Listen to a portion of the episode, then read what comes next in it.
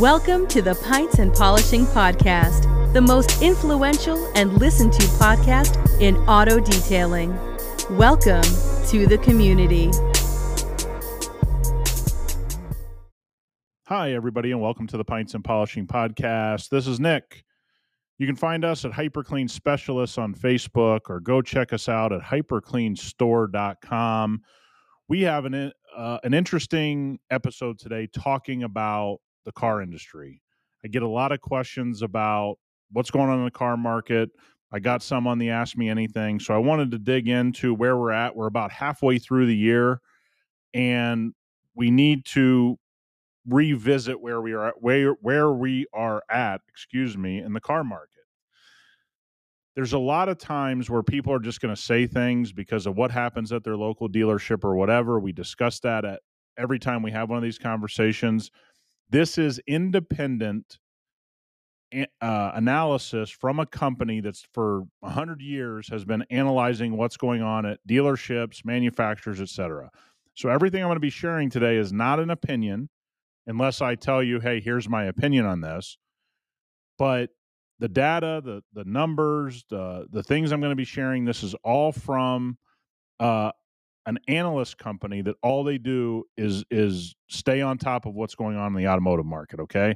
So this is highly, highly, highly, highly reputable data. So here we go. We got some good news in the new car area, okay?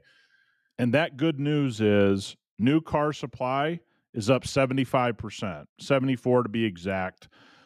There are 793,000 more new vehicles than last year at this time on lots.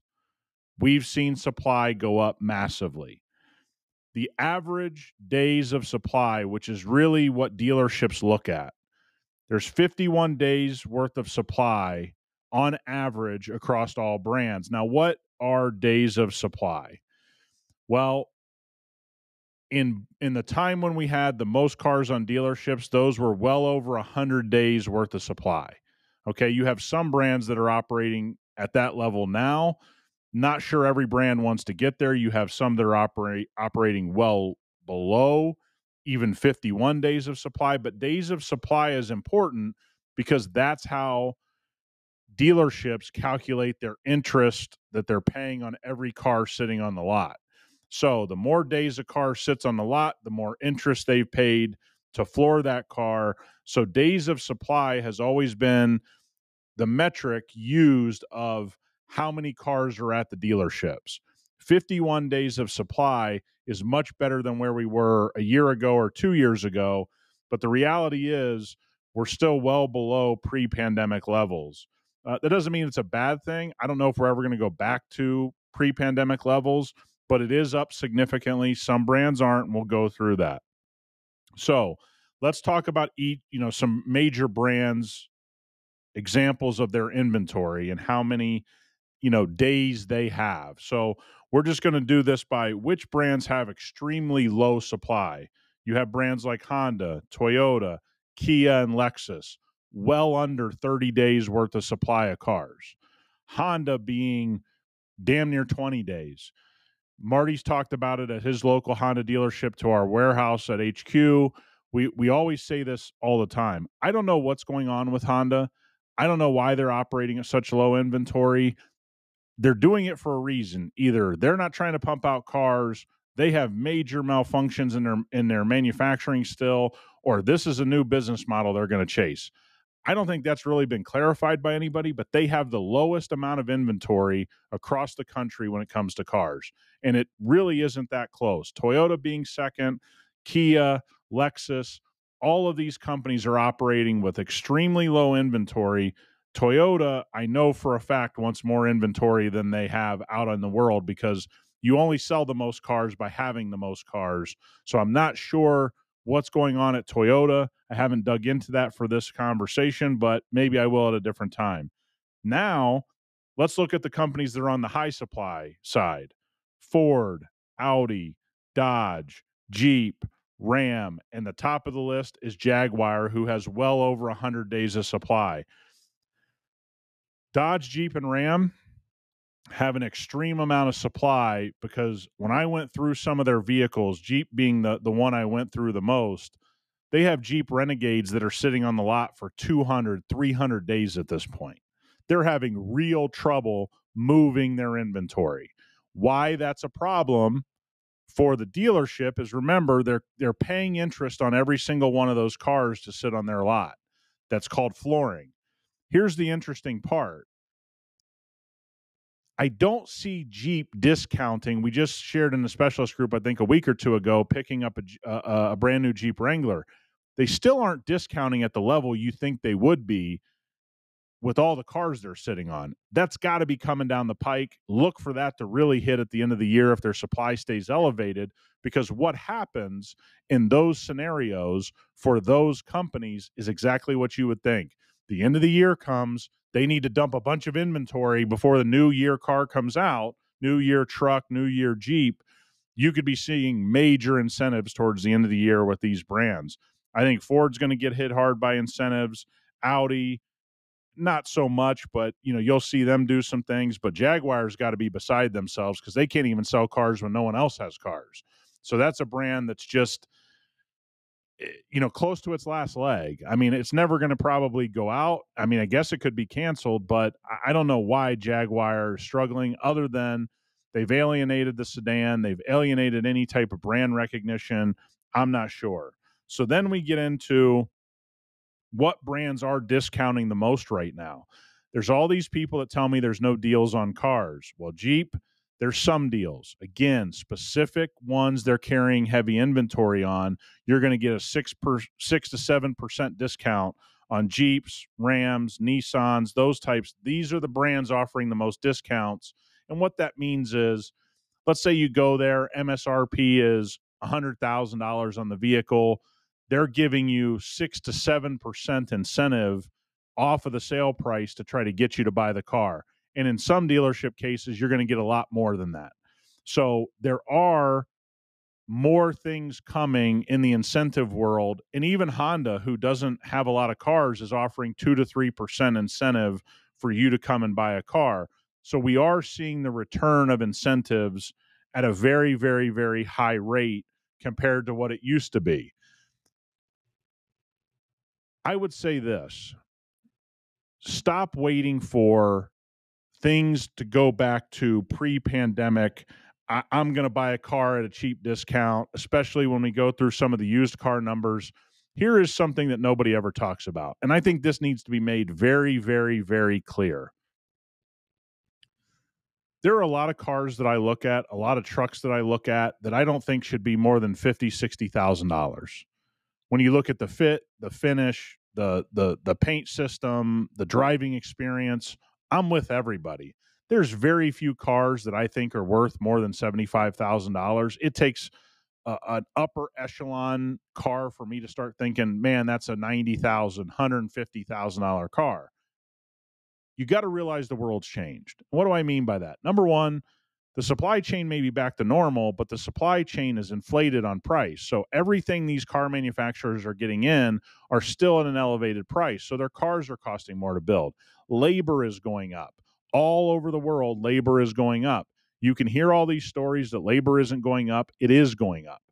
It's going up even in our business at HyperClean. It's going up in your business in detailing, trying to hire people. So you got to remember that, yeah, Ford may be still building a $50,000 to $60,000 truck, but they need to sell it for $85,000 to make money on it. They haven't improved the fit and the finish. They haven't improved the interior that much. Yeah, they've put a bigger screen in it. Big deal. That's just the normal now. That's just the normal. We looked at every car brand for my wife when we were upgrading our family car. I put her in everything. BMW X5M, all these different cars, they were elevated pricing. I didn't care. I wanted her to have what she wanted to have, but she would get out of cars and go, I don't like it that much. Yeah, I get it. I mean, we're paying an elevated price in today's car world. Now, if the economy falls off the cliff, which none of us know if that's going to happen, and I mean a real cliff, like, you know, the markets go down by 50%, we have some kind of catastrophic situation in the economy, we could see all this stuff dive massively. None of us can predict that. And look, if I could predict it, I'd be on a yacht somewhere. I wouldn't be, you know, talking on an auto detailing podcast. And if you could predict it, you wouldn't be detailing cars probably. You'd be betting against the market. That is the only way this probably ever gets back to normal, is if we have some catastrophic, massive economic event. I don't know when that's going to happen or if it's going to happen. I mean, I think the economy has to take a dip, but even a dip isn't going to reduce these prices 45, 50%, which is where they would make a little bit more sense, especially on certain brands and certain models. I don't know if that's going to happen. You know, the other thing is new car financing is averaging like 9% on the loan. Used car financing is averaging close to 14% on the loan. I mean, think about this. You used to be able to buy new cars at, you know, 0%, 1%, 2%. If your credit was good enough. Now you could have good credit and you're paying 7.5%, 8%. Average credit, you're paying 9.5% to 10.5% on a new car. The world's changed, man. And when you start to dig into half of 2023, being able to dig into this data, there are going to be some alarming things in the used car. The new car stuff is normalizing in certain parts of the market. Honda sitting on 20 days supply is not normal. They should be over 100 days supply in a normal car automotive situation. They're 80 days away from that supply. Toyota is 70 days away from that supply. So they have a real supply issue. I have no idea why they're struggling to get cars or if they're making a business decision. And remember, Dodge, Jeep, any of these companies can immediately shut down manufacturing tomorrow. They've done it before. They can do it again. That would immediately drive the supply of their cars down. They could unload some of these cars, and now you're in a supply and demand issue again. They have every right to do that. They plenty of factories have been closed for 3 and 4 weeks at a time in the middle of summer for years and years and years. It's happened. We haven't had it happen during the pandemic, but the question is, what if it happens now? What if a company just says, hey, we're going to shut factory for 4 weeks for quote unquote maintenance on our factories? They do it all the time. They could reduce this supply overnight. And the other thing is, are dealerships going to take the oversupply? If you're a Toyota dealership and you're making money hand over fist at this point in time, and you're not having to carry all this interest debt, the question you have to ask yourself is, Toyota going to go to war with their dealerships and say, hey, you're taking all this inventory? What if that's another fight? Who knows what we're really looking at here, but things are normalizing. Again, new car supply is up 74% in the last year. Almost 800,000 new vehicles on the lot this year that weren't there last year. So we're seeing it absolutely start to normalize, but nowhere back to pre-pandemic levels. Let's talk about used cars. For those of you trying to get into the advice game and talk to clients on a real level, this is something you'll want to listen to. If you're a person looking to buy a car, this is something you want to listen to. Used car supply is down 10%. They're negative 256,000 cars over last year. That's a big drop. That's a big drop. What's that tell us? Well, you have some other things happening. On the wholesale side of things, which drives the used car market through the auction market, you're starting to see prices dip what people will pay at auction. You're starting to see dealerships reduce their offers on used cars. What could we be seeing here? We're seeing a weaker consumer. We're seeing higher interest rates, so it's tougher to get people into these cars. Could we see this normalize? Yeah, we could see this jump in the next 6, 12 months, where it's not down 10%, it's up 40%, it's up 50%. Prices have come back down. Again, pre-pandemic levels, I doubt it, but here's the crazy thing about all of this. When you look at used cars and new cars now, there's almost no reason to buy a used car unless you're buying a really older car, like let's say 10 years or older, okay? Because you go and look at a 3-year-old F-150 Platinum, and you look at a brand new F-150 Platinum, you could be talking about a $3,000 to $4,000, $5,000 difference in that purchase. It comes with no manufacturer's warranty or anything like that. I'd rather just get the warranty. I'd rather just pay the extra $3,000 or $4,000 or $5,000 and buy the new one. And so there is going to be pressure on the used car market. It's already happening in the auction market. We see those prices, wholesale prices, dipping a little bit. We also see dealerships not willing to pay such a high price on trade-ins. The question you have to ask yourself is, when would I buy a used car? Look, if I'm buying a 2010 F-150, lower mileage, don't care about a warranty, I'm going to save, you know, $35,000 on buying a new one. Okay, that's probably worth it. But if you're talking about $10,000, $15,000 difference, $10,000 or less, you got to buy the new.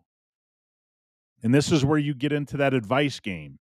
You know, Billy Bob that tells you he always gets a deal on a truck and he knows what he's talking about isn't looking at the data. There's not a lot of deals to be had on used cars at this point. This is the most bizarre thing that's ever happened in my life in cars.